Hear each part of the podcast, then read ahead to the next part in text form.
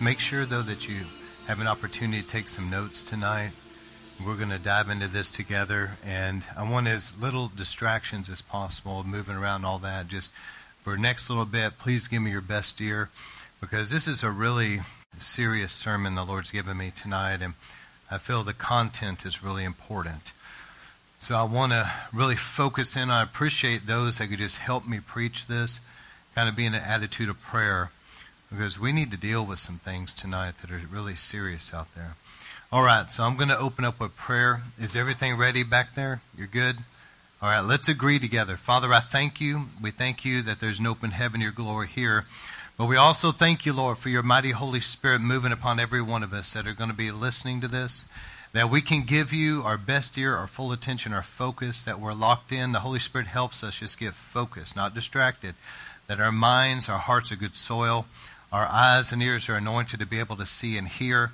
And Lord, as you speak through me, everything that needs to be said as living seeds of truth sown into good soil, that'll be watered by the Holy Spirit, take root, grow, and produce a hundredfold harvest of eternal fruit that remains till Jesus comes. That this will be a powerful, effective time in you. And Lord, as you speak to me, I thank you for the winds of your spirit carrying this out among the nations. It will get where it's supposed to accomplish what it's supposed to. And everything will be accomplished in the hearers, those that are going to be watching or listening, that they're not just hearers alone, but doers of the word, that they apply it to their lives, and that Lord, even in this, I thank you for the Holy Spirit coming as the Bible describes him as the Spirit of the Lord and wisdom, revelation, counsel, might, but the fear of the Lord. That there'll be a healthy fear of God, a conviction, Lord, that leads to repentance, eternal life.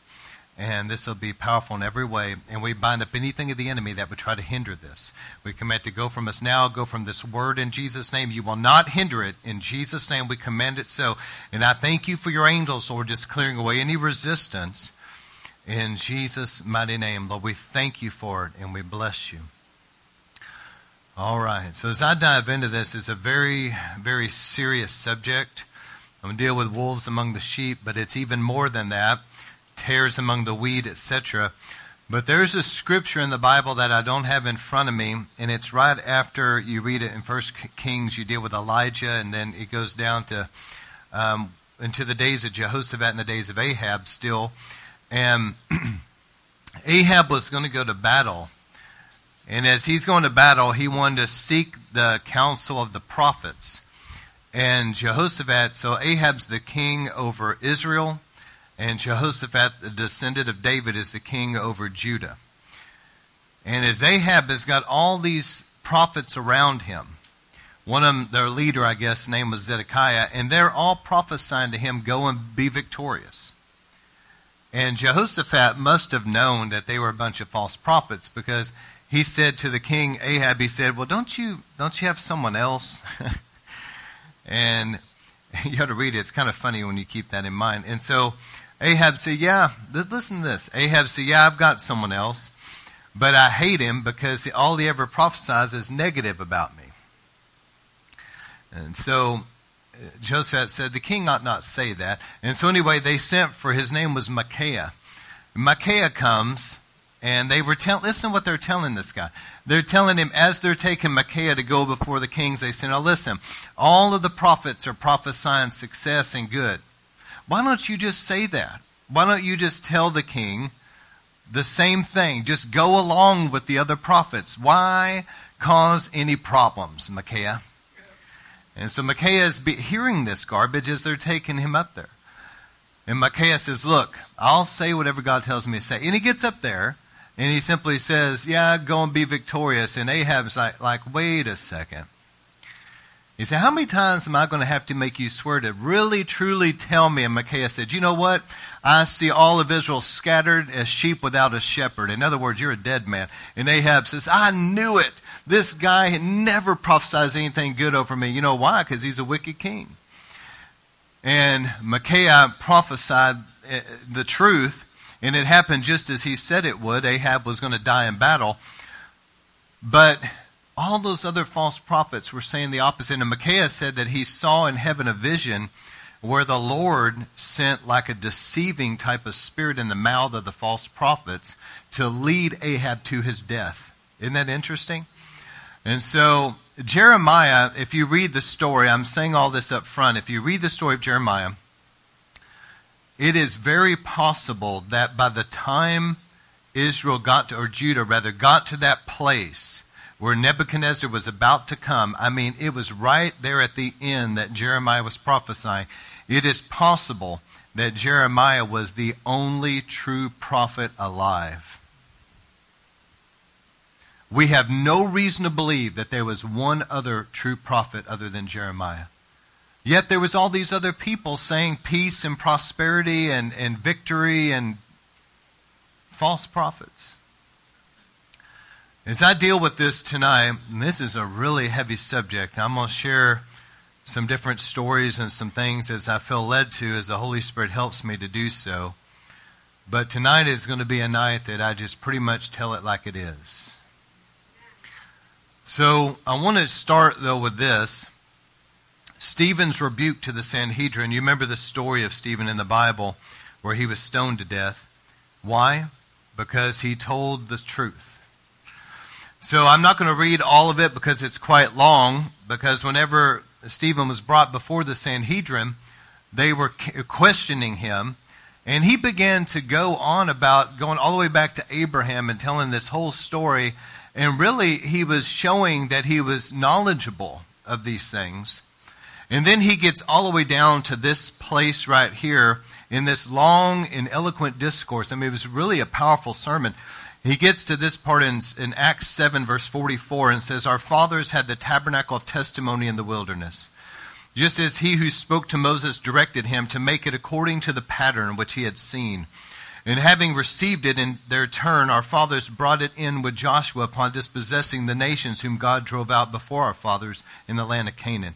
Until the time of David. David found favor in God's sight and was asked that he might find a dwelling place for the God of Jacob. But it was Solomon who built the house for him. However, the Most High does not dwell in houses made by human hands. This is where it shifts because Stephen was starting to say here that no longer is God dwelling in this temple, he's dwelling inside of people now. We are now, this is what he was trying to get to, but then he says, and he quotes in, in, verse 49, Heaven is my throne, the earth is my footstool. What kind of house will you build for me, says the Lord? Or that place, or what place is there for my purpose? Was it not my hand which made all these things? And then this is where Stephen turns on him. And he says, You men who are stiff necked and uncircumcised in heart and ears, are always resisting the Holy Spirit. You are doing just as your fathers did. Which one of the prophets did your fathers not persecute? They killed those who had previously announced the coming of the righteous one, whose betrayers and murderers you have now become. You who received the law as ordained by angels, yet did not keep it. Now, when they heard this, listen to this, they were cut to the quick and they began gnashing their teeth at him. They charged Stephen, they grabbed him, they drug him outside, they killed him. Just as he was saying, basically, if I could say it this way, because of the way he was speaking to them, it was as though he was a prophet right there, telling it like it was, and they drug him right out and killed him.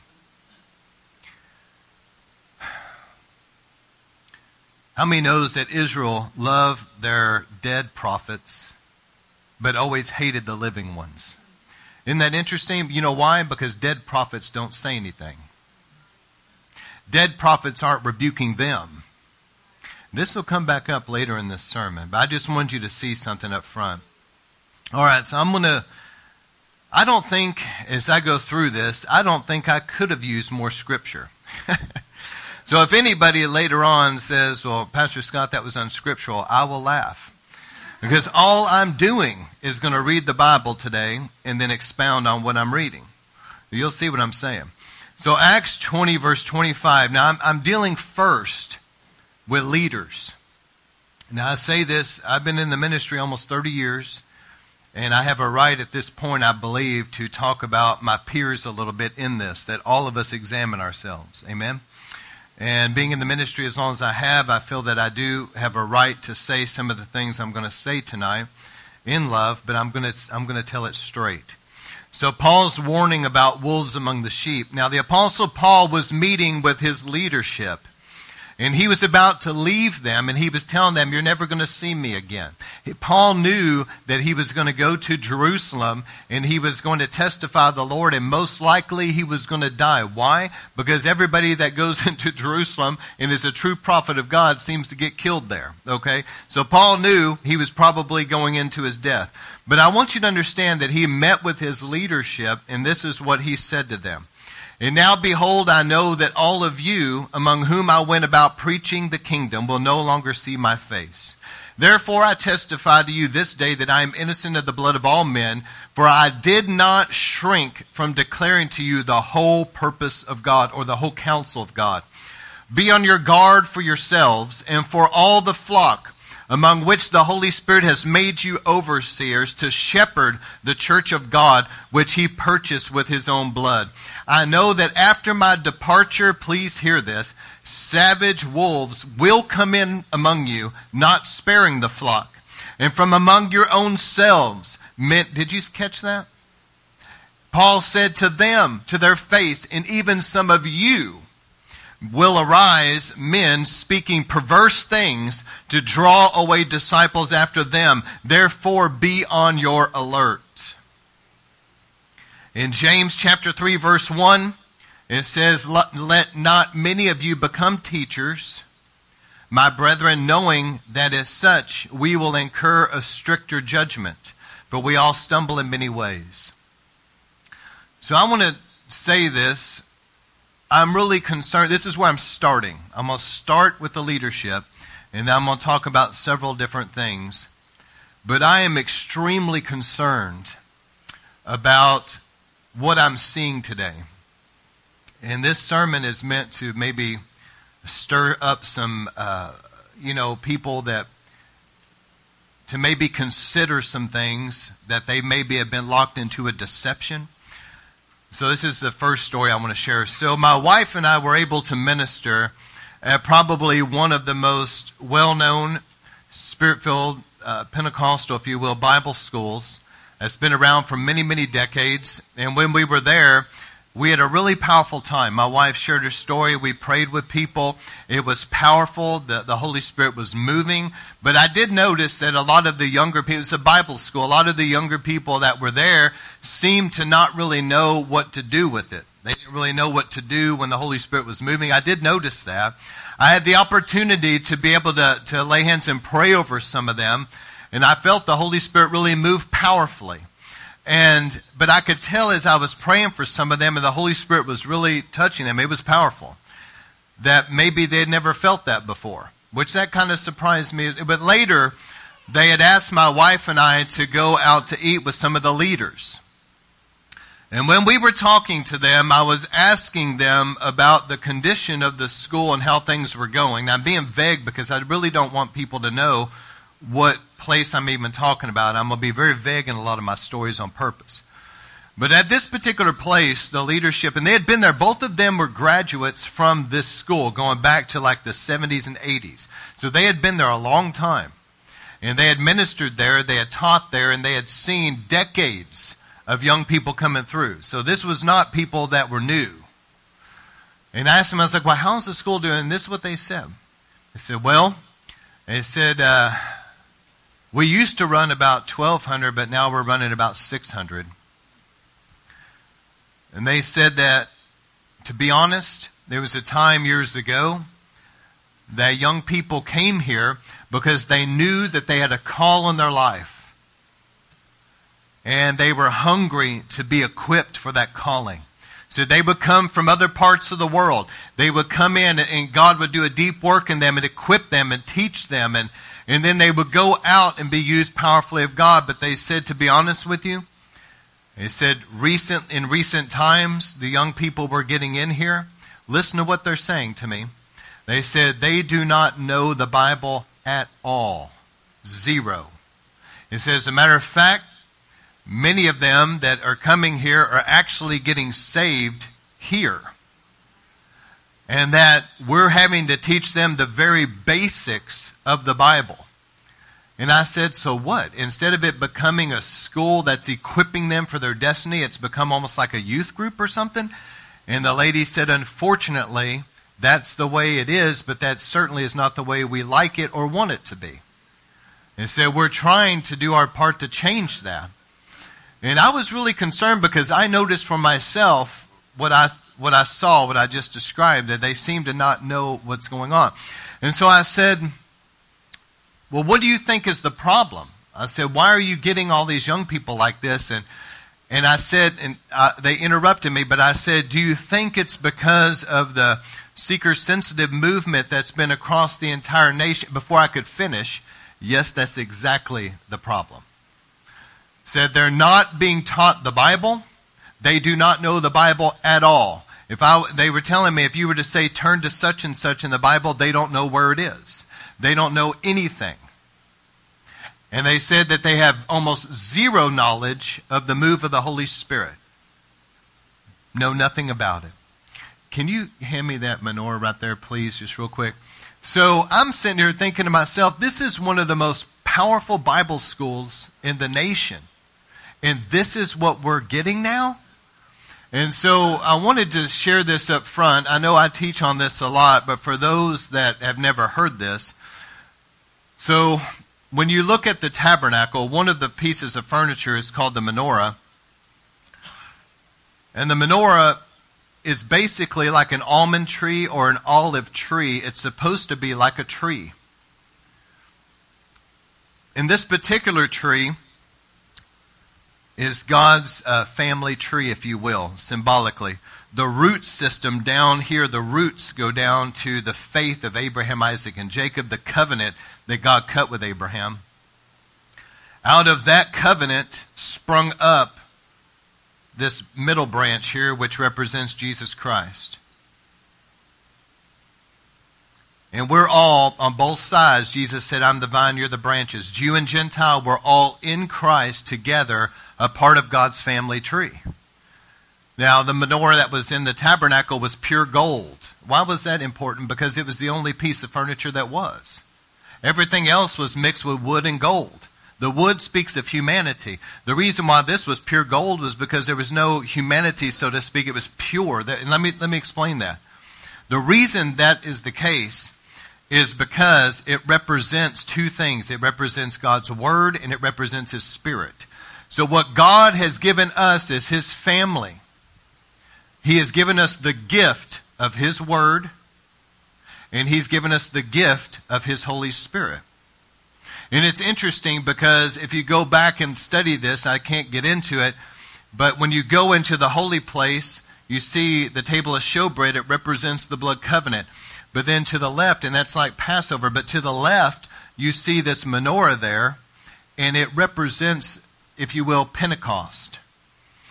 So the first Pentecost was when Israel left Egypt and they appeared at Sinai, where God came down and God gave them what? The Word. He cut covenant with Israel. Then 1500 years later, God gave what on the day of Pentecost? The Holy Spirit. So now we're living on the other side of the cross. We have the fullness of this.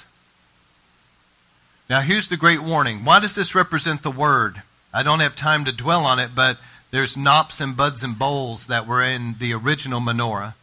Is it supposed to look like a flowering of an almond tree? And they were not bud and bowl, knop bud and bowl. In it, there was four times three is twelve. And then three times three on each of these is nine.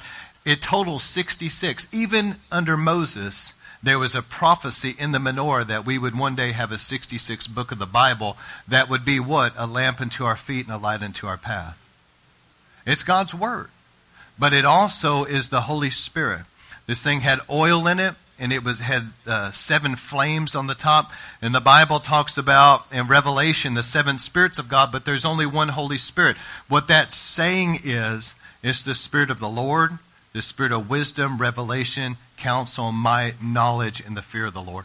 When the Holy Spirit comes in his fullness, he's coming as we would say maybe the spirit of revival or the spirit of Elijah, but that's the fullness of the Holy Spirit, the sevenfold revelation, the manifestation of who he is.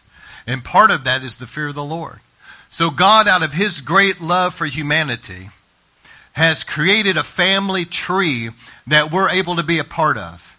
And in Jesus Christ, the Bible says in Galatians 3.13 that we're even brought into the, the blessings given to Abraham. And God has given us pure gold. He's given us His pure word and the pureness of His Spirit. That's His gift to us. Now here's the great warning. It says in Revelation to the churches, write these letters to the churches. The very first church that was written to was the church in Ephesus, and it represents the early church. And the Bible says this Jesus said, I have this against you because you have forsaken your first love. Go back to that first love, or what? I will remove your lampstand. What is the lampstand? The Word and the Spirit, it's the status before heaven of actually being a church from God's perspective. And not just being some kind of a social club. Are you hear what I'm saying? Not just being a place of entertainment, not just being a place of programs, but being a place where God's Word and His Spirit is present to transform people's lives. And the Bible says, if you don't get back to your first love, I'll remove. And Jesus said in Revelation, it describes him as the one that walks among the lampstands. God help us that so many have lost their lampstand. They've lost the word. They're producing young people that don't know anything about the Bible. They've lost the move of the Holy Spirit to the degree that young people are having to go to Bible school just to get saved? It's pathetic. And I'm, I'm going to tell it like it is tonight because I'm concerned. And I've seen some, and I, and I, say this in love, but I've seen some ministers that even are getting, you know, pretty, like on television, known and, and notoriety and all that. But when they're talking, it just seems so sheepish and timid and, and weak. And it's like, what happened to the power of God? What happened to the anointing of the Holy Spirit? It reminds me of what they said about Jesus. He comes in roaring like a lion, and what do they say? Well, he, he preaches like someone with authority, not like the scribes and Pharisees. What happened to the ones that used to preach with authority and power? But instead, what's happening is the leadership. That's the problem. And I had a, uh, some friends of mine that were telling me this. I'm being vague on purpose, but in a particular um, metropolitan area that's quite large in our nation, they started really looking for a church. And they were saying that as they went from church to church, you know, they avoided anything that would not be spirit filled. If it was dead or whatever, they tried not to even go there. But they went to several churches over a couple years. And in a couple places that they went, it was like in the whole Metroplex, they tried to find a spirit filled place. And this is what they told me their experience was. They said, Pastor, as we went from place to place, they said there was very few places that even had prayer in their churches. And we, we tried to go to the prayer meetings of the places that had prayer, but even when we, when we were there, there was no real authority or power in their prayers. It wasn't Holy Spirit. It wasn't anointed. As a matter of fact, the husband told me, he said, remember one place he started really getting the Spirit and praying in the Spirit, and he said that it was like everything kind of got quiet, and he looked around. They're all looking at him, and they're like, Are you okay? This is supposed to be a spirit filled place.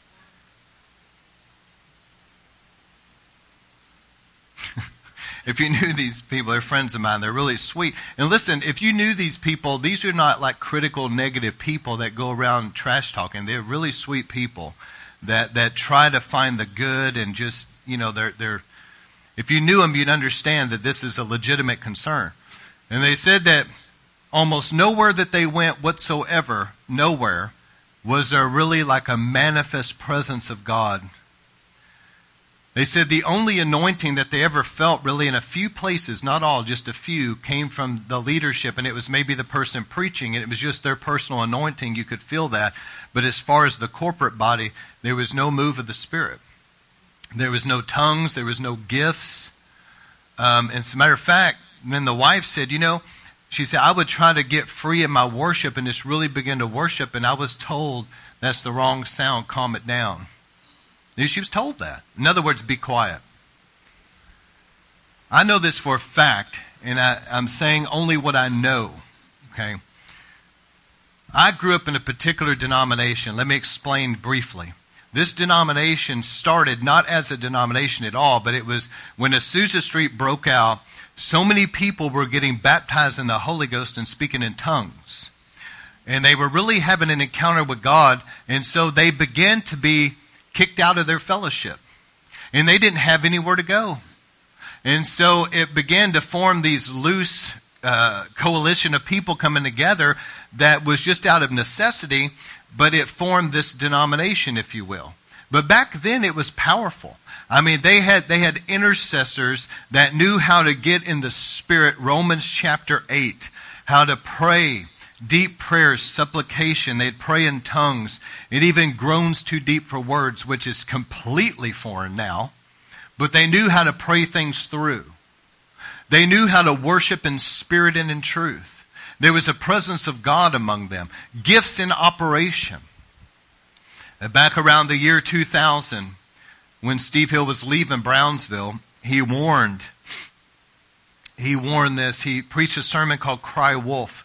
And I went as much as I could go to these revival meetings there and other places, but I lived so far I could only go periodically, and I just happened to be able to go to this one. And so I was there when he preached that sermon. It was powerful. But he warned that there would come a time when this revival would wane and they would be wolves that would come in among the sheep and not spare the flock.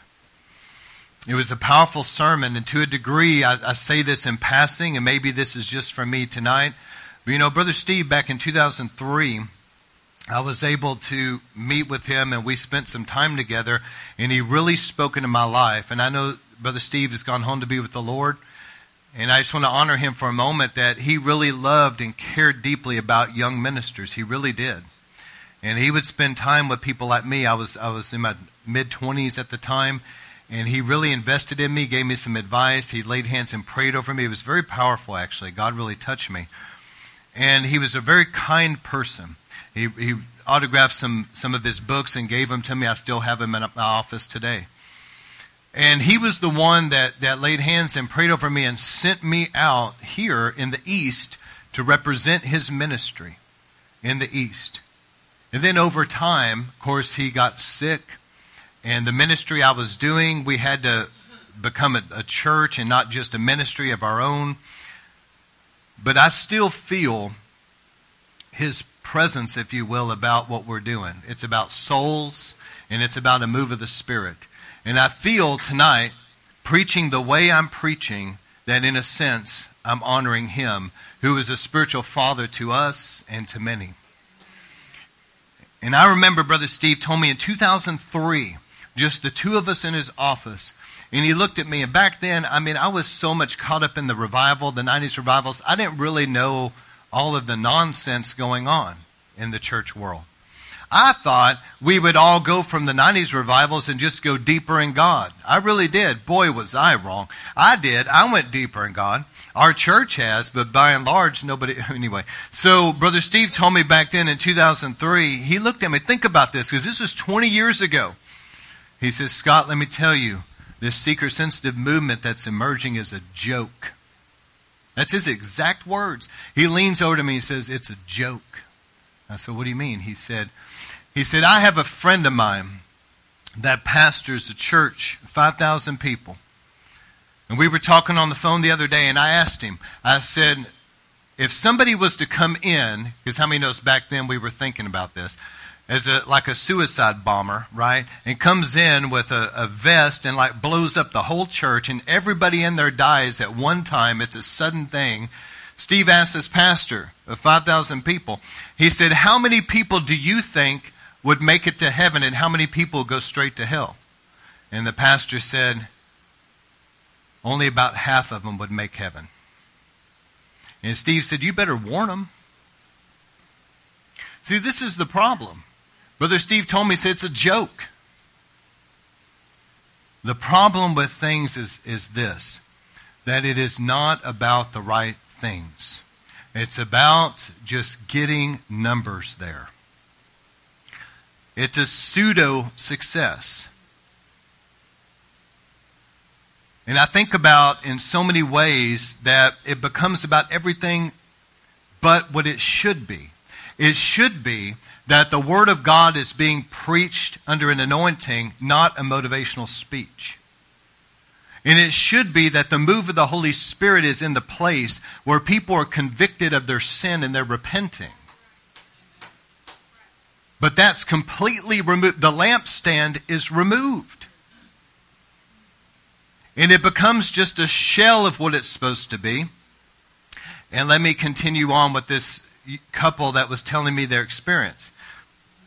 And they told me, they said, Pastor, there's almost no move of the Holy, there's definitely not any like manifest presence or fear of God. And I said, well, what do you think the problem is? And they said, everywhere we went, he said, you could tell that there was a lot of tares among the wheat. That there was a lot of people there that didn't know the Lord or, or were not right with God. And it was a mixture. It was like a mixed multitude.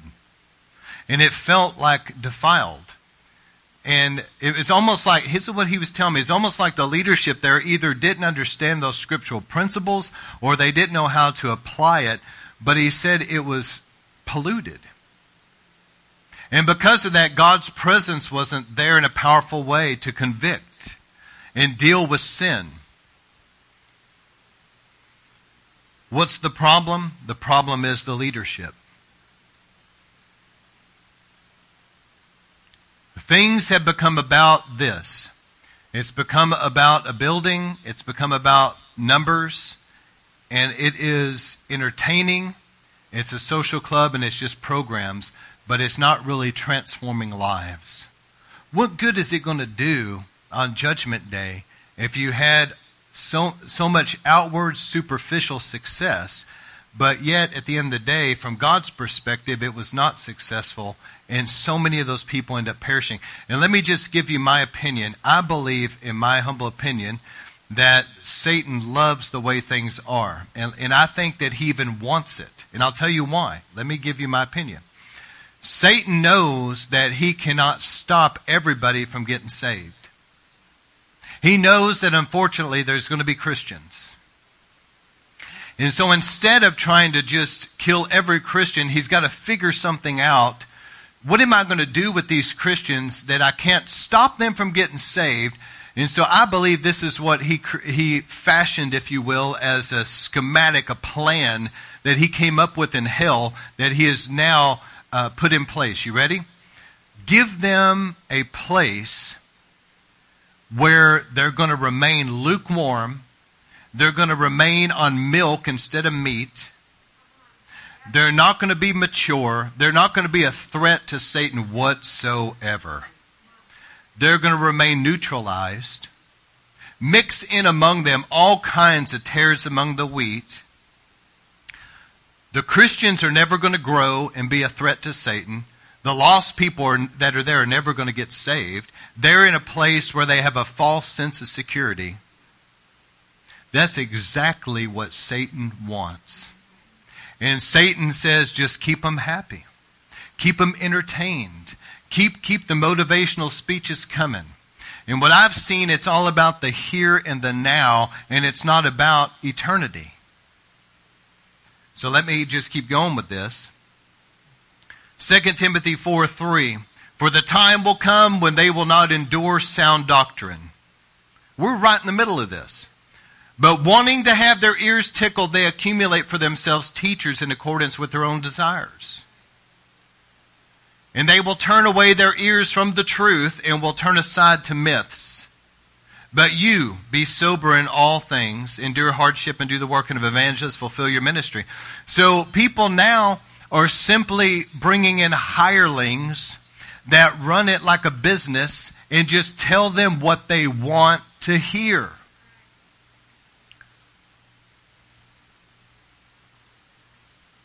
And let me tell you, I'm going to get to this eventually. I'm getting ahead of myself here and there, but in Rome, Revelation 21 8, the very first thing it says, who's going to be in the lake of fire? The first one mentions are the cowardly. And the cowardly leaders that are too afraid of the people to tell the truth. Because they know if they get up in a lot of these places next week and they were to open the Bible under a mighty anointing of the Holy Spirit and tell it like it is, they know that there's going to be several people that never come back again. And it's going to hurt the offerings. That's, I'm telling you, that's the reason they don't do it. Jesus in John chapter 6 had already fed the 5,000. He crossed over the lake when he walked on water. Remember, he gets over to another city those people find him. Now, you would think Jesus, if he was into numbers and money and, and all that, you would think, well, here's 5,000 people. But instead of Jesus tickling their ears, he basically says, You're only following me because I fed you. And so he begins to go against that, and he says, Unless you eat my flesh and drink my blood, you have no part in me, and didn't really explain it. So these people are getting upset with him. And the Bible says those 5,000 people forsook him that day. They left. And Jesus never went chasing after them saying, Oh, I'm so sorry that I offended you. I am so sorry I hurt your little feelings. Could you please come back? He never chased after them. In fact, he looks over at his disciples, the 12, and whoever was there with them, and he says, Are you going to leave too? And Jesus would have walked out there alone that day. But Peter says, Lord, where else will we go? You have the words of life. And they clung to the Lord. And of course, Jesus eventually explained all that to them. But Jesus was dealing with the false, he was dealing with the tares among the wheat. In Luke 6, verse 26, Woe to you when all men speak well of you, for their fathers used to treat the false prophets in the same way. But people don't want to have bad press. They don't want people speaking ill of them. They want to just be beloved by the people. In Jeremiah 23 verse 9, concerning the prophets, Jeremiah says this, My heart is broken within me. All my bones tremble, and I'm like a drunken man, like a, a strong man overcome by wine, because the Lord and his holy words in me. The land is full of adulterers, and because of the curse, the land lies parched, and the pastures in the wilderness are withered. The prophets follow an evil course and use their power unjustly. Both the prophet, now listen, the prophet is supposed to be the one that's giving the word of the Lord. And the priest is supposed to be teaching them what pleases God. But the, what's the difference between the holy and the profane? But he said both the prophet and the priest are godless. These are the leaders. And he says, even in my temple, think about that, in the house of God. We're in a house of God tonight, but there's got to be a thousand others in this metroplex. But he says, in my house, even in my temple, I find wickedness, declares the Lord. Therefore, their path will become slippery and they will be banished to darkness and there they will fall. I will bring disaster upon them in the year they're punished. That reminds me of removing the lampstand. When the lampstand is removed, there's thick darkness of deception that comes in. And now, this is the leadership. So I'm just, I'm starting there. They were, okay, in this denomination that I grew up in, back in 2000, I've mentioned this, there's a man by name of Dick Reuben that was really used to help lay the groundwork of the revival at Brownsville in the 90s. Well, he taught a lot on the Hebrew roots, powerful teacher, greatly impacted my life. But he prophesied this, I believe. He said, look, he said, I've been studying this.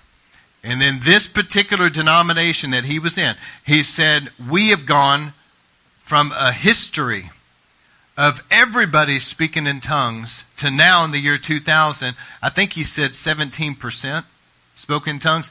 He said if we don't have a radical change soon, he said in 20 years it will be non existent, and that's where it is now. He was right. It has actually happened.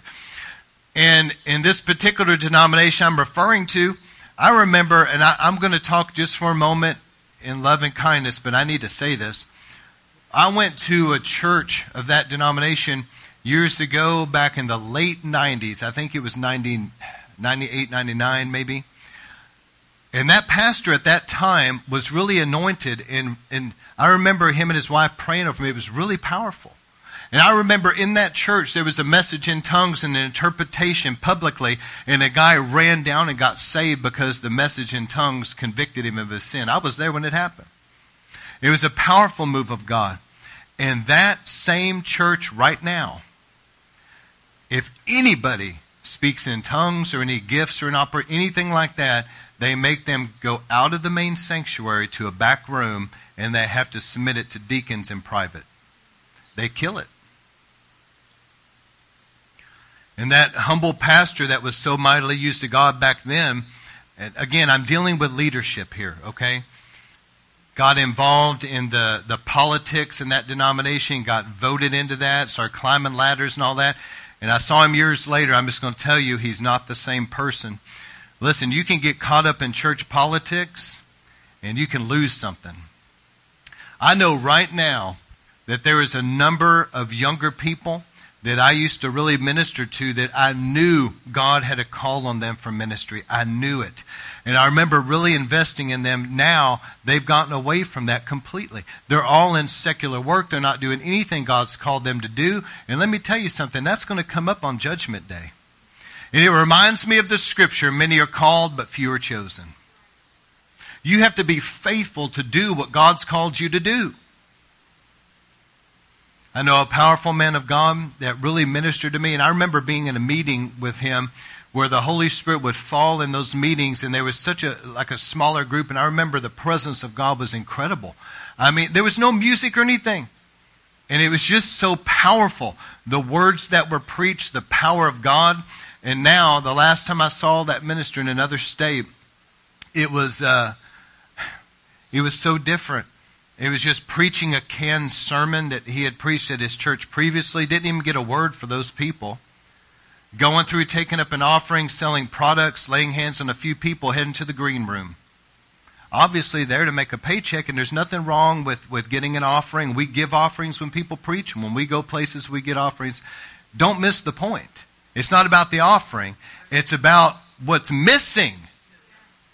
What happened whenever there used to be a powerful word for those people in that time, not preaching some canned sermon, and there used to be a powerful move of the Holy Spirit. Now, let's just lay hands on a few people while we go to the green room. What happened to, and I remember a friend of mine that we, we both grew up in the same particular denomination. We went to the same Bible school, and I saw him at a local place, and we were shocked when we started talking and realized we were the same age at the same school at the same time. We really didn't even know each other. And so we were talking about this, but he told me he, he left that particular denomination. And this is what he said with sadness in his heart.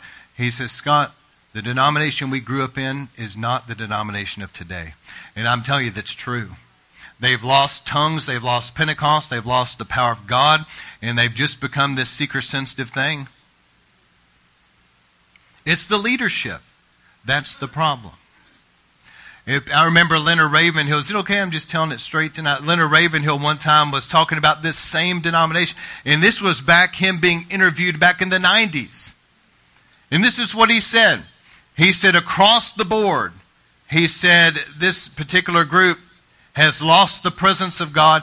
He said what all, all of the leadership across this entire nation, there should be from the headship should send out a notification to every church and say this particular month we're going to shut down all other preaching and teaching and everything else. We're going to humble ourselves in prayer and fasting and repentance and ask God's forgiveness from the height to which we've fallen and ask God, send your presence back again into our church. And if they would have listened to him, Leonard Ravenhill was a prophet. If they would have listened to him, things would have never ended up like it is right now. But people have lost something. They don't realize it, but they've lost their lampstand. What good's it going to do on Judgment Day if you have all this superficial outward success but you've lost your lampstand completely. There's no anointing. It's interesting that Brother Benny talked about what? The anointing last week, didn't he? Talked about the oil. That's what's going to make the difference. And I remember talking to a pastor friend of mine that's been, you know, Pentecostal ministry for probably 40, 50 years. His dad was a Pentecostal preacher. But we were talking and I was telling him, I said, you know, I said the stories of times past when somebody would get baptized in the Holy Spirit, and maybe even for like a day or two, they could only talk in tongues. It was kind of funny, but I mean, just had this powerful, powerful services. I mean, people, I remember he was telling me one time, and this was just a typical Pentecostal church out in a small area that he was up preaching one time and out of nowhere the Holy Spirit blew in and the entire congregation fell under the power.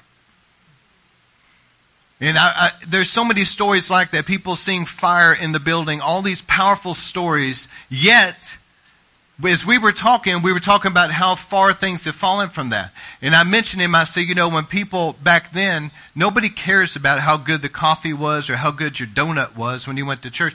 Back then, they were talking about testimonies of experiencing God's power in their lives. They saw somebody healed. They saw somebody delivered. They experienced the power of God. That's what people were talking about.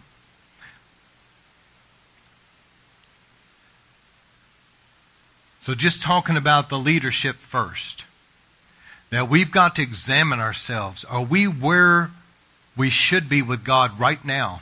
Or have we backslid? There's a minister that, that I always loved and respected, but I mean, he's doubled down. I've got sermons that he has preached, I own them, where he's talking about making God's house a house of prayer. And now he's doubling down that he refuses to have corporate prayer in his church and won't let it happen and doubled down about it. And men of God, I know for a fact because I know some have gone to him and talked to him about it and he still won't do it.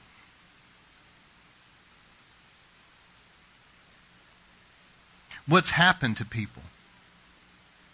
How many people went to Bible school back in the 90s that aren't even doing good spiritually now? Something has happened. All right, so let me get off leadership and talk about the tares among the wheat. And this was another point I needed to get to about actually the church and the people in the church. So we're going to move off leadership and deal with this. In 1 Corinthians 5, it says this Paul was rebuking the Corinthians. Now, this was a Gentile church, and these people had come out of sin. They didn't really know a lot about the things of God because they had just been saved out of paganism. But he says this, it's actually reported that there is immorality among you. Immorality, sexual immorality, okay? And he said this immorality is even such a kind that does not exist even among the Gentiles that someone has his father's wife. So apparently this was his stepmom. He says, you have become arrogant and have not mourned. Instead, so that the one who had done this deed would be removed from your midst. Did you see that? The Bible says Paul told them, You need to get this guy out of your fellowship. It goes on to say, For I on my part, though absent in body but present in spirit, have already judged him who has so committed this as though I were present. In the name of Jesus Christ, when you are assembled, and I'm with you in spirit, and the power of the Lord Jesus is there, I have decided to deliver such a one to Satan for the destruction of his flesh, that's his physical body, so that his spirit may be saved on the day of the Lord Jesus. Talking about Judgment Day. In other words, Paul's hoping that his physical health problems will bring him to repentance. Your boasting is not good.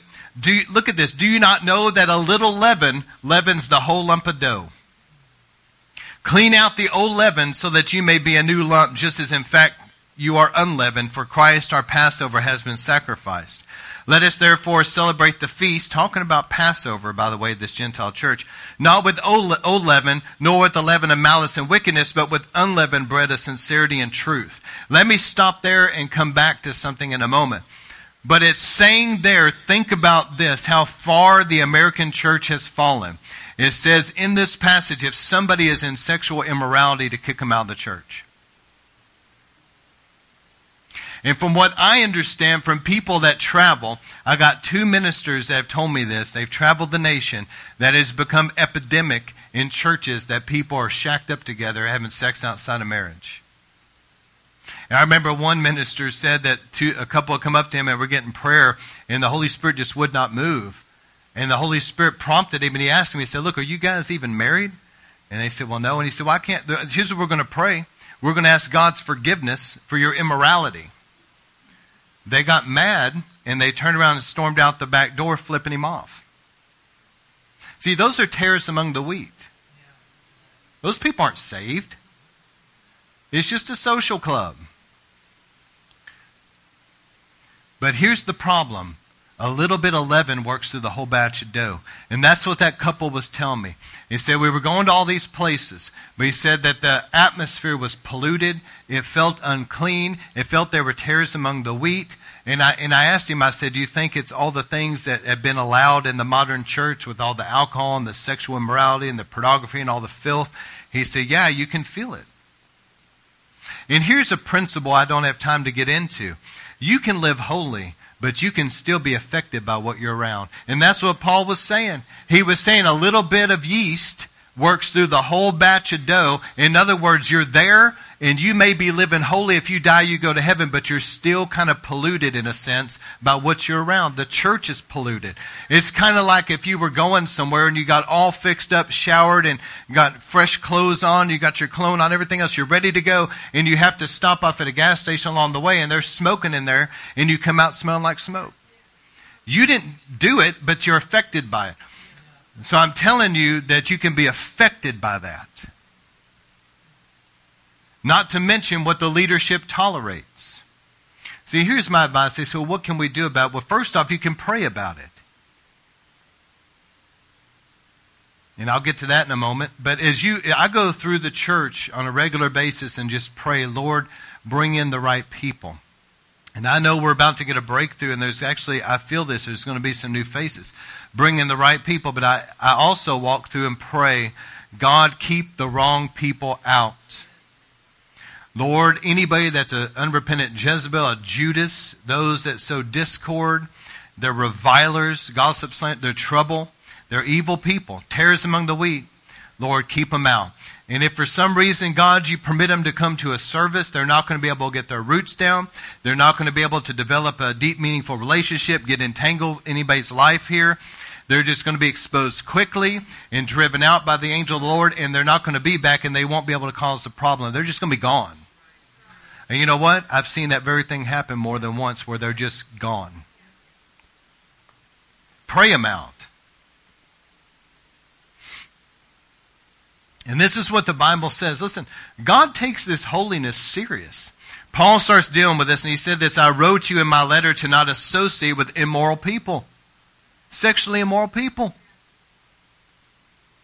And let me tell you, some people, if you, if you stand for righteousness, and listen, they, please hear me, they call themselves Christians.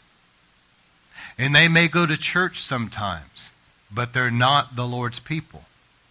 And if you take a stand for righteousness, and it goes against them and their unrighteousness, they will hate your guts and persecute you, won't they, Dean?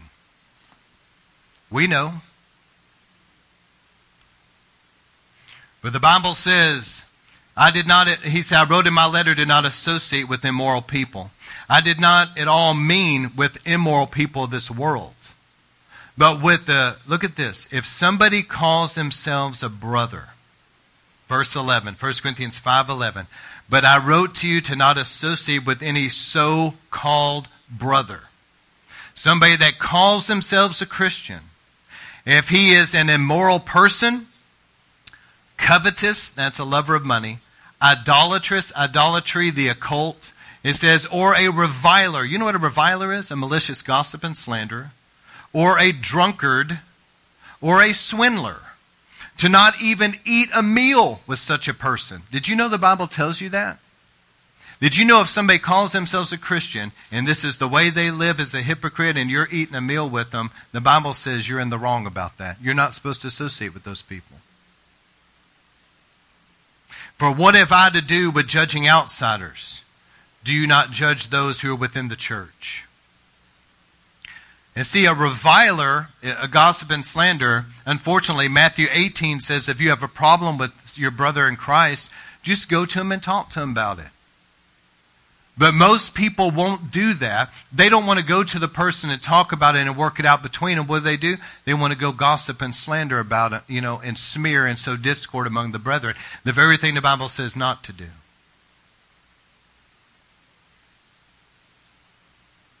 The problem with some of the pollution and, and the negative uh, oppressiveness of the church today is that it's not about the things it should be. Listen, if somebody comes in here that's lost, I want the lost to come and get saved. We do that all the time. But if somebody eventually it becomes evident that they have no intention of getting saved, I promise you the way that I preach and the way the Holy Spirit moves, they're not going to remain. Because the Holy Spirit will give them a chance to get right, and if they're not going to get right, eventually the Holy Spirit will drive them out. But a lot of these places, there's no preaching like that, and there's no move of the Spirit. And so they have all these people. Do you think that it's doing those people a favor that they're sitting in church genuinely believing that when they die, they're going to heaven, but actually when they die, they're going to go to hell? Do you think that that's doing them a favor? But let me give you this parable. Jesus said in Matthew 13 24, Jesus presented another parable to them, saying, The kingdom of heaven may be compared to a man who sowed good seed in his field. This is wheat.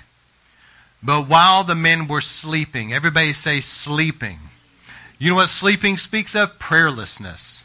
The church is not praying like it should. Hello? And because the lack of powerful prayer, the enemy came in and sowed tares among the wheat. Did everybody catch that? Because the church is prayerless, the enemy's able to slip in and sow tares among the wheat. And then it says he went away. But when the wheat sprouted and bore grain, then the tares became evident also. And this is the way that works. Wheat and tares look exactly the same until they reach maturity. And then the grain appears on the wheat. So you ever seen the top of wheat? It's got grain. The tares won't have that. And so whenever things come to the fullness, you can tell the difference between the two. And so the slaves of the landowner came to him and said, Sir, uh, you, did you not sow good seed in your field? How is it then that we have tares? And he said to them, An enemy's done this. And the slave said to him, Do you want us then to go gather them up? But he said, No. While you're gathering up the tares, you may uproot the wheat with them also. Allow them both to grow together until the harvest. And then, uh, in the time of the harvest, I will say to the reapers, First gather up the tares, bind them into bundles, and burn them. That's judgment. But, and then gather the wheat into my barn. And it goes on to say in verse 39 that the harvesters, the reapers, are the angels. That God would send his angels to separate the wheat from the tare.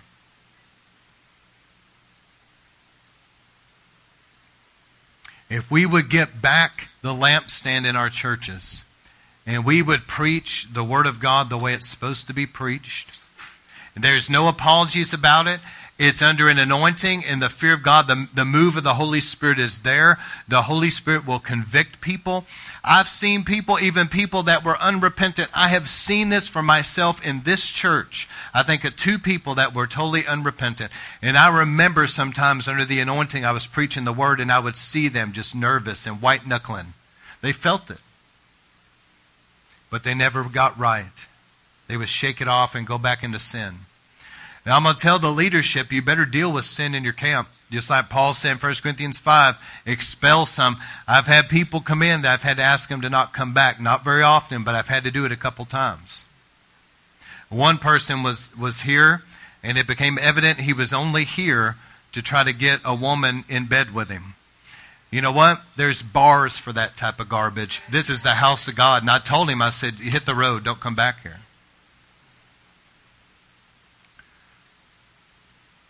So now the judgment and separation. 1 John 2 18, it says, Children, it is the last hour. How many knows we're in the last days? And just as you have heard that Antichrist is coming, even now many Antichrists have appeared. From this we know that it is the last hour. Look at this. They went out from us because they were not really of us tares. For if they had been of us, they would have remained with us. But they went out so that it would be shown that they were not really of us. Remember Jesus in John chapter 6? Are you going to leave too? Now think about how God's separating the wheat from the tares. You're not doing anybody a favor by watering everything down and making it palatable, palatable to, um, you know I'm trying to say here, to, to people that are unrepentant sinners. Amen? And then Jude chapter, maybe we needed a laugh. Okay. This is a heavy subject. But Jude chapter 12, or chapter, Jude chapter 1, verse 12. These are the men who are hidden reefs in your love feasts, when they feast with you without fear. How many knows not everybody has the fear of God? Caring for themselves, they are clouds without water, carried along by the winds. Some people are just blown here and there. They have no stability. They're autumn trees without fruit. You know, we're in autumn now. The leaves are falling.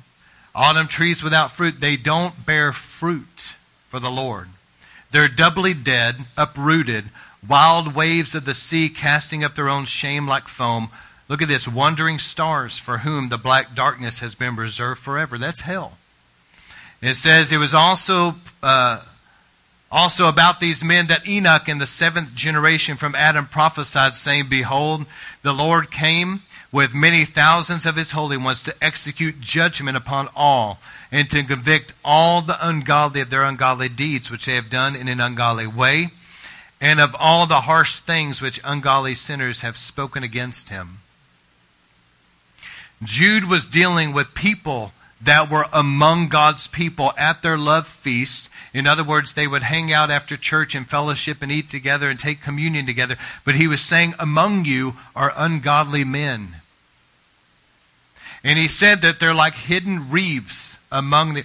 You know what that is? If you're in a boat and there's hidden reefs under the water, it's a danger. Because if your boat strikes those, your whole boat's going to go down and everybody could drown. These, he was saying these are dangerous people there.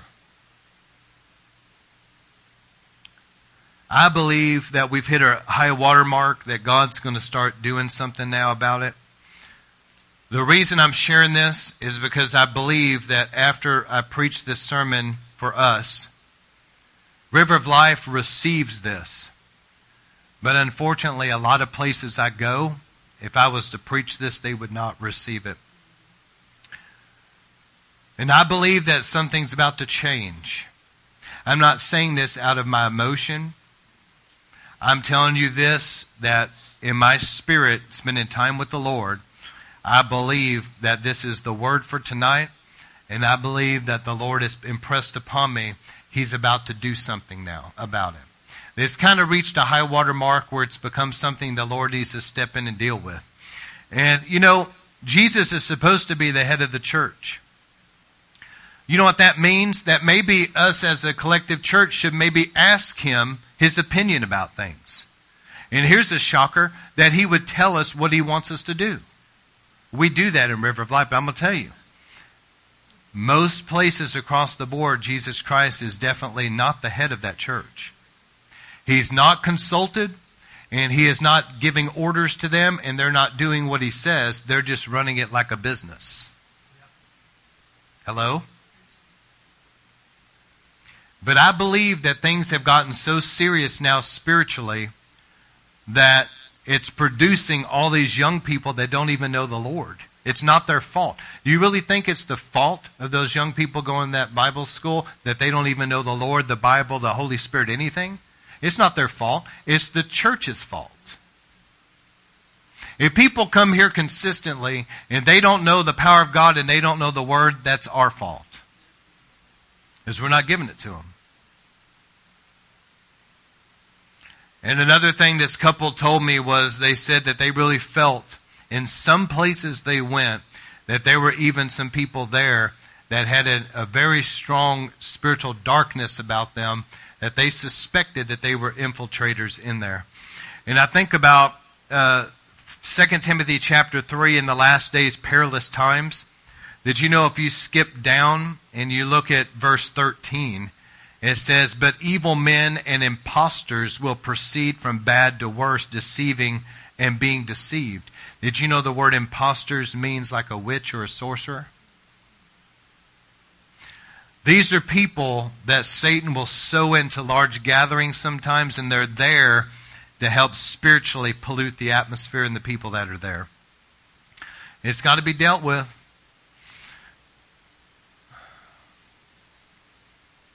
But there's a, a story about that. I'm about to close now with this and give the last couple scriptures. But there was a story. I knew this lady really well, and I knew this church really well, actually. It was down uh, south of here about an hour. And I used to go there periodically. And this particular church was really caught up in the 90s revivals. It was a powerful church. I mean, God really moved.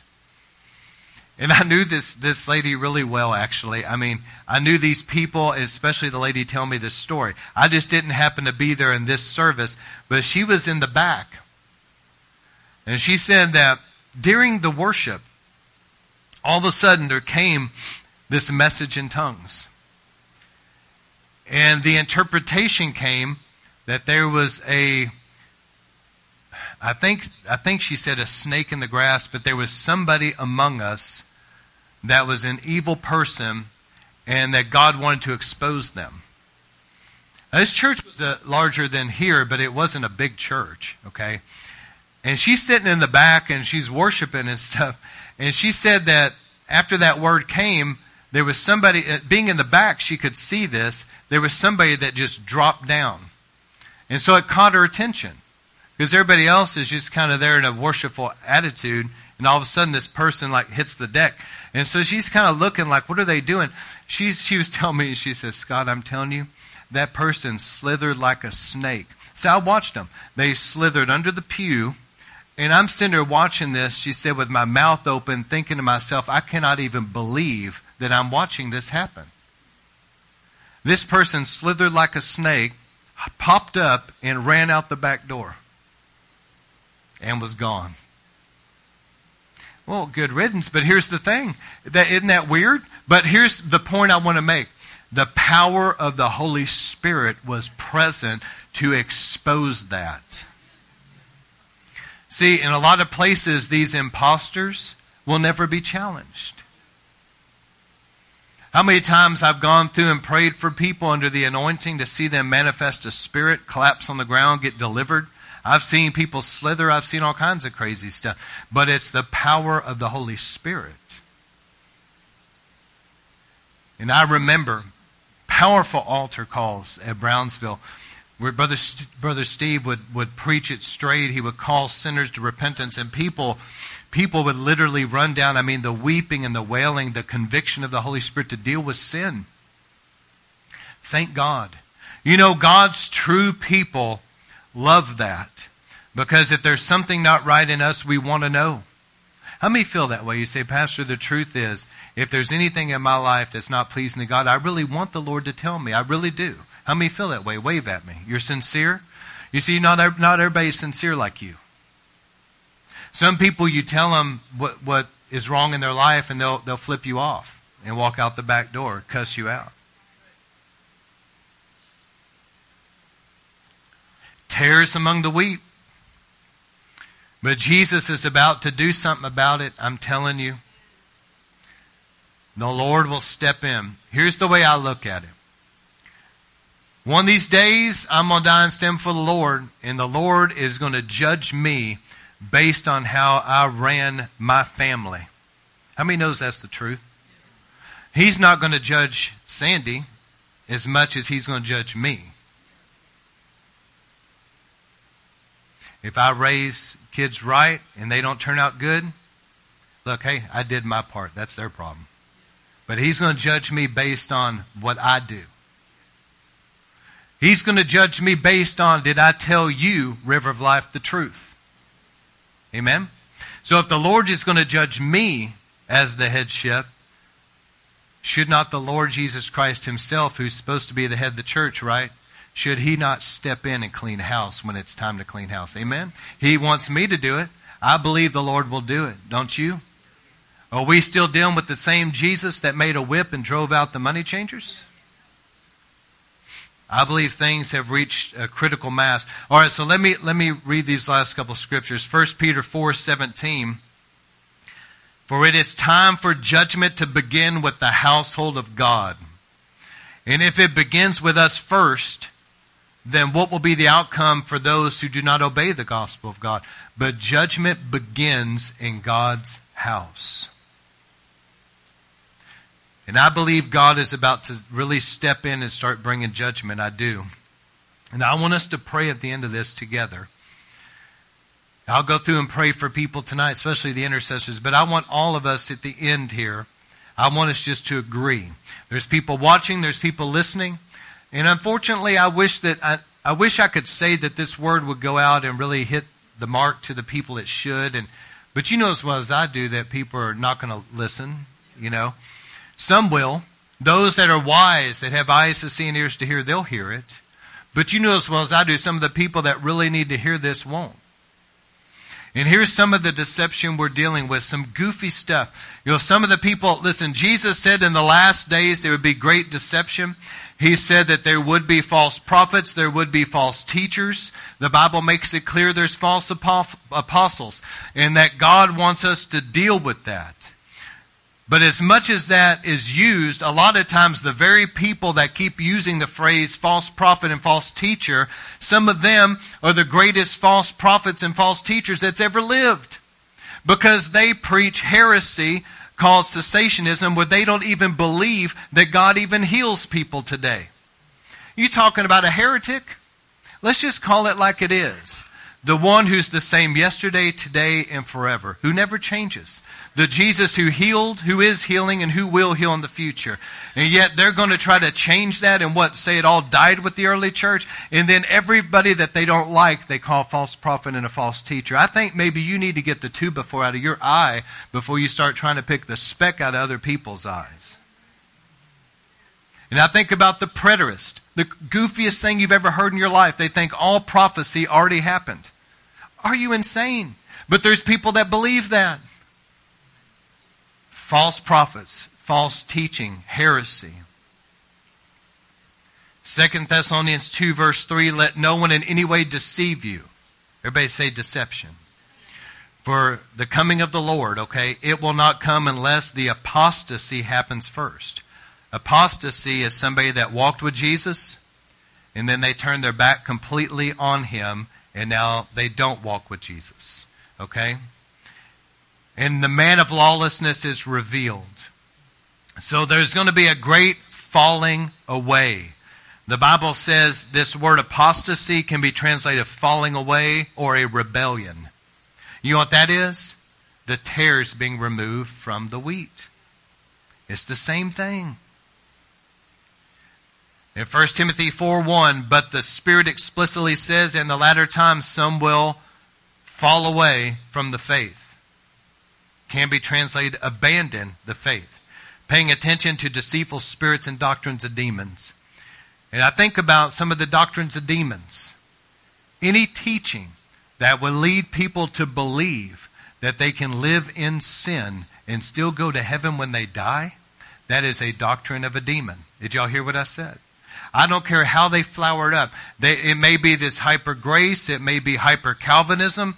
It may be presented as a once saved, always saved type of thing. I don't care what they want to label it.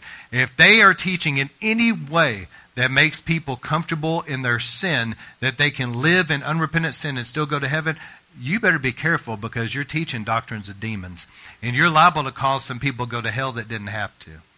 And might I add that Jesus Christ teaches us in the book of Revelation that somebody's name can be blotted out of the book of life. It says those words. We better live with a holy fear of God. In the last couple scriptures are this, Matthew 7:21. Not everyone who says to me, Lord, Lord, notice they call him Lord, will enter the kingdom of heaven. But he who does the will of my Father who is in heaven will enter. Many, not a few, many will say to me on that day, judgment day, Lord, Lord, we prophesied in your name. In your name we cast out demons. In your name we perform miracles. How many knows you this is the church here? These are people among us. Jesus said in verse 23, Then I will declare to them, I never knew you. Depart from me, you who practice lawlessness. Can you imagine the people, many people, that really believe they're saved?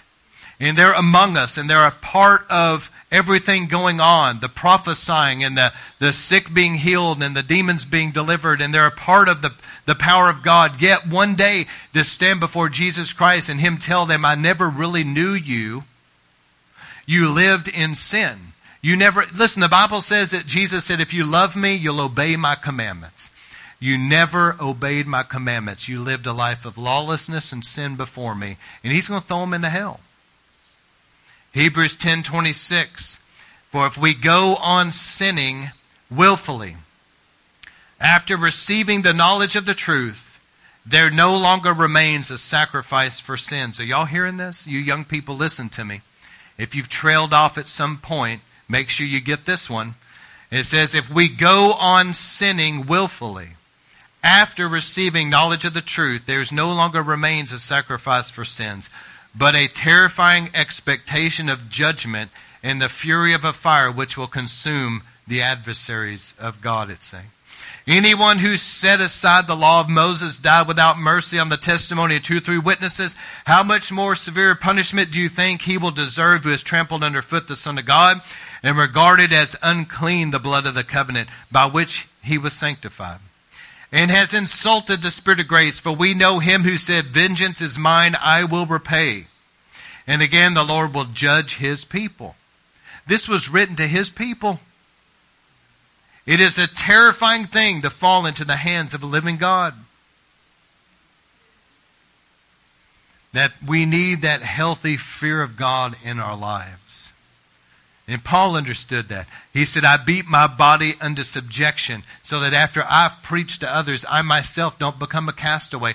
Paul knew he always had a healthy fear of God that at any time, if I strayed completely away from God and got into sin and, and got away from the Lord, he's like, I could end up in hell. He had a fear of God about him. Revelation 21 8, it's the last scripture. But the cowardly, the unbelieving, the abominable. You know what the abominable is? Those that are defiled. They're unclean and the murderers and the immoral persons. Listen, immorality is rampant today. The only sex that's okay with God is in a husband and wife in marriage. That's just the way it is. God doesn't change. And then also it says, and sorcerers. But you know that word there means any person that's practicing the occult.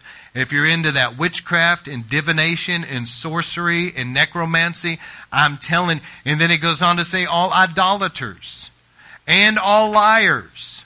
That's why I drill it in young people. You better not be lying to me. Listen, parents, you better deal with lying.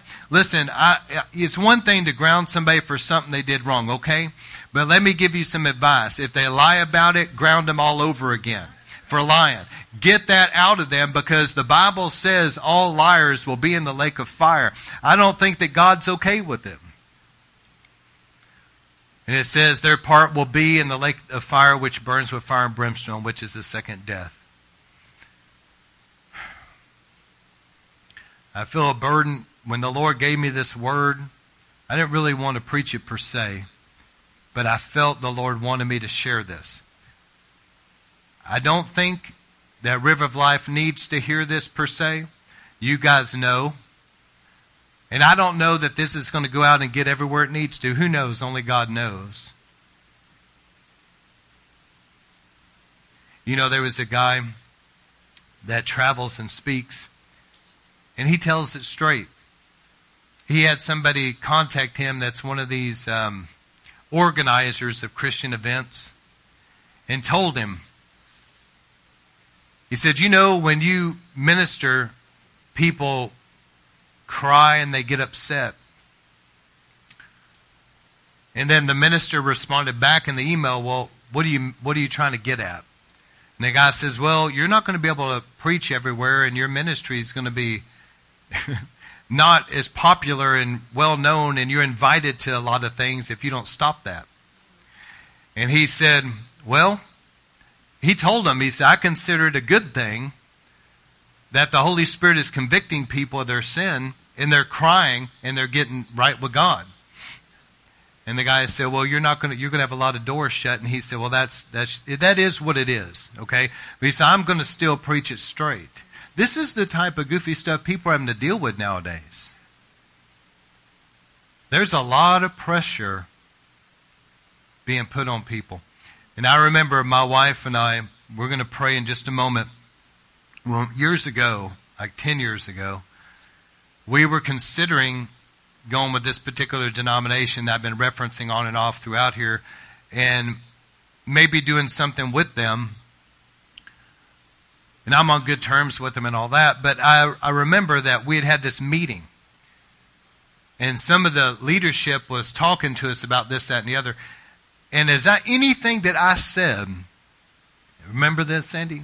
Anything I said about prayer, the gifts of the Spirit, the power of God, holiness, revival, they, they were demeaning. They were belittling to me about it. I was taken off guard because I just simply wasn't expecting that. And I noticed, I mean, I'm, I'm in this talking to these guys, and be honest with you, I was getting annoyed with them because they were so arrogant. And I, I'm sitting there across the table, and it was just getting a little tense. And I, but I eventually noticed that my wife kept getting up going to the bathroom, coming back, going to the bathroom, coming back. I didn't really pay attention to because I'm locked into this heated discussion. But I realized later that she was grieved in her spirit and was going and trying to pray. Because I wasn't really going to take it off of them. And I remember when we left there, we got in the car and she looked at me and she had tears in her eyes. She was kind of crying. She said, I don't want nothing to do with those people, Scott. I said, I don't either. They were persecuting revival. And before you think I'm exaggerating, Brother Ralph, who comes here and preach, how many y'all like Brother Ralph? Same denomination told me this long story that it's like, dear God, he's so when his church started seeing revival, the leadership of that denomination caught wind of it and began to zero in on him and persecute him and have meetings with him and and they were trying to get him to shut down the revival. They didn't like it. They didn't want it. He couldn't understand. He's like, God, it's just God moving. What is your problem? They did everything they could to persecute him and make his life miserable. And they did pull some stunts that really hurt him. But eventually he got through the other side of it. But I'm going to tell you something. God sees that garbage.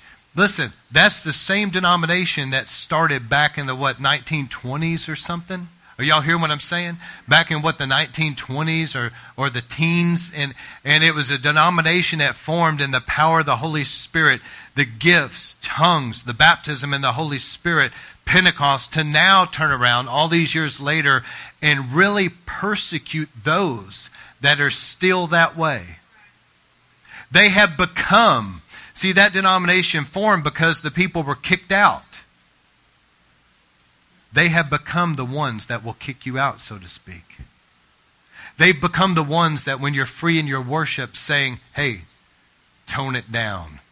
They are the ones now that whenever tongues or some power of God shows up, they say, no, no, take it in a back room somewhere. I think about history repeating itself. I've gone to Cane Ridge and been there. Most people go there. It's just some place you walk through and talk about what God did. But God really touched me there. And it's almost like out in that field, there still sits a menorah that the Baptist walked away from, the Presbyterians walked away from, and in recent times, even the Methodists have walked away from. But it's still sitting out there in that field. But they left it. Isn't that sad? And I tell you this in love, and I'm going to pray right now. Some of the mainline Pentecostal denominations of times past are absolutely no different than that. They also have abandoned their lampstand. They no longer want to preach the power of God. But how many knows that God's got a revival? I believe this with all my heart, and this is what we're going to pray. In the days of Wesley, he was an Anglican preacher His dad was an Anglican. He truly got saved because of the Moravian missionaries on a boat. He truly gave his life to Christ at Aldersgate. His heart burned within him, and he talked about it. He said, My heart was strangely warmed. He had a new birth, and he thought to himself, Surely, if I go back to the place that my dad pastored this church, surely these people would want to know this. He goes there and they throw him out. You know what Wesley had to do? The Anglicans he grew up in, his dad was an Anglican preacher. The Anglicans wanted nothing to do with his gospel message. He ended up getting kicked out of churches. So you know what he did? He took it to the streets, which eventually led to a great awakening in our nation. God will have to do the same thing again. He, the people of today, in the institutionalized church, they don't want the move of God. They've made it clear they don't. Don't be surprised if God doesn't go outside of the institutionalized churches and find some little Wesleys and some little Finneys and, and some people like that out there, little prayer groups, places where God still moves and they still have good doctrine and they still want the Word of God. They still want the Spirit of God. And God says, you know what? I'm going to raise them up and I'm going to do something powerful with them. But don't, don't forget this. He will bypass those arrogant people. So let's pray. I want us to really agree together. How many will agree with me right now? And I want those that are watching or those listening to this, if you can, just stop where you're at for a moment and really agree with me. Lord Jesus, we pray directly to you as the head of the church. And we ask you today, humbly suggesting that if my house needed something dealt with, Lord, you expect me to deal with it in my house. As a pastor of this church, if something wasn't right, you expect me to deal with it. Well, Lord Jesus, we humbly ask you to push in, to step into your house among your people and begin to deal with this stuff. Does not the Word of God say judgment begins in the house of God? Lord, we ask you to take notice of the young people that don't even know you, that don't know your word, that don't know the Holy Spirit. Many of them aren't even saved, and it's the product of this church. So we ask you, Jesus, to step in and begin to bring down everything that's arrogant, everything that's of man, it's of the world, it's some of it's even demonic, but it's not you. Let all of that, those high places begin to come down. Step in, Lord, and begin to raise up that which is humble and lowly and pure, righteous, that which is of you let that be brought up. Let the crooked places that are iniquitous and evil before you, things that have been accepted in the church, things that's been tolerated that shouldn't be, Lord, let those crooked places be forced straight again. And let the stumbling blocks to your eternal purposes be removed out of the way. Lord, you came in with a whip and you drove out the money changers. And then after that, you came in and started healing and delivering and moving in power in the temple. You cleaned house and then brought revival. We're asking you, Jesus, once again, clean house. We ask you, Lord, step in. Don't hold back. Deal with it. Lord, there's people that used to be right that have backslid. Call them to repentance. There's other things that really need to be dealt with, maybe more sternly. But Lord, we ask you, clean house. And we humble ourselves here today in River of Life. If there's anything in us that doesn't please you, show us tonight. Convict us. Don't leave us like we are. We ask the one who walks among the lampstands, the lampstands to trim the wick and cut out all that old junk that needs to go. Lord, let there be a fresh oil and a fresh fire. That the word of God will be preached in power and there'll be a mighty move of the Holy Spirit again. Lord, we ask you to see the ruins of what the devil has done. And according to Isaiah 58, we ask you to rebuild those ancient ruins. Lord, to raise up again those foundations, those foundational truths. To rebuild the wall, Lord, repairing that breach where there's holes for Satan to be able to attack God's people because things aren't right. Let those walls be built up again. Streets to dwell in where there's rejoicing and revival. No, we ask you to step in, force your hand, and deal with things because there's strongholds. There's denominational strongholds. Lord, there's strongholds of religion. Lord, the modern day Pharisees and Sadducees. And, and Lord, we ask you to deal with these strongholds and let these man's control to be broken. Lord, we ask you to deal even with witchcraft in the church and Jezebel spirits, demonic control. Lord, that you would step in and deal with it. Clean house, so we need you. And we thank you for it because we know, we know that if we pray according to your will, you hear us. If we know you hear us, we have what we ask. And I believe this is the word to pray tonight, Lord Jesus. I believe that you're hearing us. And we thank you for it, and we believe it, and we expect it. Lord, again, restore back intercessors. Kenneth Hagin prophesied if we don't carefully pass it to the next generation, it'll be lost. And I believe he, he saw that. It has been lost. Restore back intercessors again, Lord, to your house. Restore back prayer. Whew, I felt that when I said that. Restore back prayer. Restore back corporate prayer again. If some people don't want it, then raise up others that will. But restore back prayer again. Lord, we need powerful prayer. Restore back spirit worship, powerful worship. Restore back the gifts of the Holy Spirit in power. Restore back, Lord, the baptism in the Holy Ghost. Healing ministries, deliverance ministries. And Lord, let there be a fear of God, a conviction come. Lord, once again, there's a sweeping revival of a harvest of souls. Lord, we thank you for it. We're asking this in your name, Jesus. We're asking you to pour out your spirit. Lord, we're asking you to bring in the harvest and that a bride be made ready to meet you in the air. And I thank you, Lord, for it as the head of the church, Lord, that you'll clean house. And we thank you for it. Whew. I feel we have the Lord's attention tonight. I feel it's a holy, hallowed moment right here. And I want us to pray. We could just go to a screen and put on some worship, but I want to pray for people tonight, especially intercessors. And I'm going to ask God to pray through you into this. And I believe God wants to do a powerful work tonight.